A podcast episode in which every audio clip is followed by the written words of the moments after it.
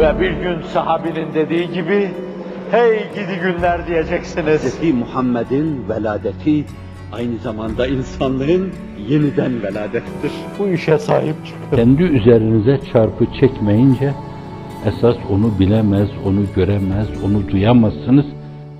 Hususiyle günümüzde her dönemden daha fazla çok ciddi bir dejenerasyonun yaşanması, bir deformasyon yaşanması, bunlar öyle korkunç problemlerdir ki, öyle asırlardan beri rehnedar olan bir kale tablosu değil bu. Kalpler yıkılmış, uhuvvet duygusu yıkılmış, Müslümanlığa saygı yıkılmış, dini mübini İslam'ın değerlerini dünyanın dört bir yanına götürme duygusuna karşı terbiyesizlik harekete geçmiş. Onu yıkma, yok etme, firavunluk duygusu harekete geçmiş. Haince seferberlik duygusu harekete geçmiş. Böyle bir dönemde öyle bir kıvama ihtiyaç vardır ki, Allah'ın izni inayetiyle kıyametler kopsa, İsrafiller surlara üflese, gökteki gezegenler başımızdan aşağıya meteorlar gibi yağsa, yine de dönüp onlara bakmadan, bazılarımız yolda döküleceğiz. Kur'an'ın elmas düsturlarını düsturu hayat yaparak, sünnetin elmas düsturlarını düsturu hayat yaparak, insanlarla Allah arasındaki engelleri bertaraf etmek suretiyle gönüllerin Allah'la buluşmasını sağlamaya koşmadan dur olmamalıyız. Problemler ancak bu sayede çözülecektir. Cenab-ı Hak şu ana kadar lütfettiği şeylerle size epey avans vermiştir, avans lütfetmiştir. Onun lütfettiği avanslar böyle adam olsa da olur, olmasa da olura değildir, ona kurban olayım. O avans vermişse şayet verdiği avanslar daha sonra lütfedeceği şeylerin bence en inandırıcı referansıdır. Yemin etmemi ister misiniz? Vallahi, billahi, tallahi öyledir.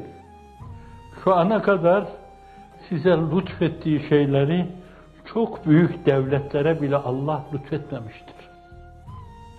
Bunu şu meziyete, şu hususiyete, şu faikiyete bağlamamak lazım. Aidiyet mülahazasına bağlamamak lazım. Falanın hususiyetine, filanın hususiyetine, onun kerim olmasını, ekrem olmasına bağlamamak lazım. Sürpriz Cenab-ı Hakk'ın teveccühüne vermek lazım. Nedir murad-ı ilahi bilemeyiz. Karıncalarla, termitlerle kubbeler yaptırtan Allah Celle Celaluhu. Büyüklüğünün emaresi olarak küçük unsurları bazen çok büyük şeyler meydana getirmek için kullanır. Bizim vücudumuz bir kısım atomlardan, atomun ötesinde elektronlardan, nötronlardan, protonlardan mürekkep değil mi? En küçük parçacıklardan, belki onun altında iyonlardan, eterlerden, esirlerden ahsen-i takvime mazhar bir şeyi meydana getiriyor. Geleceği imar edebilecek günümüzün bu mimar namzetleri de kendilerine böyle bakmalı. Ne şahsi enaniyete girmek, ne aidiyet mülahazasıyla o enaniyeti takviye edebilecek mülahazalara girmek. Her şeyi la havle ve la kuvvete illa billah hakikatinin sahibine vererek, bir dönemde peygamberine onları lütfettiği gibi Ebu Bekirlere, Ömerlere, Osmanlara, Alilere radıyallahu anhum elfe merratin ihsan ettiği gibi, bir dönemde belli Emevilere ihsan ettiği gibi, belli Eyyubilere ihsan ettiği gibi, belli Abbasilere ihsan ettiği gibi, Allah Celle Celaluhu bugün de başkalarına ihsan edebilir. Elverir ki onlar yaşadığı çağın şeraitini, Hazreti Pir ifadesiyle zamanın tefsirini yanlarına alarak, arkalarına alarak günün problemleri üzerine gitsinler. Meseleye bu şekilde gitmeler bir ölçüde. Abbasilerin belli bir döneminde bir yönüyle belki İyonya felsefesinin işin içine girmesiyle, Grek felsefesinin işin içine girmesiyle, Yok muteziledir, yok cebriyedir, yok bilmem nedir filan. Gireceği ana kadar belki onlar olduğu dönemde bile dördüncü asrın sonu, beşinci asrın başına kadar bu meseleler çok iyi bilindiğinden dolayı.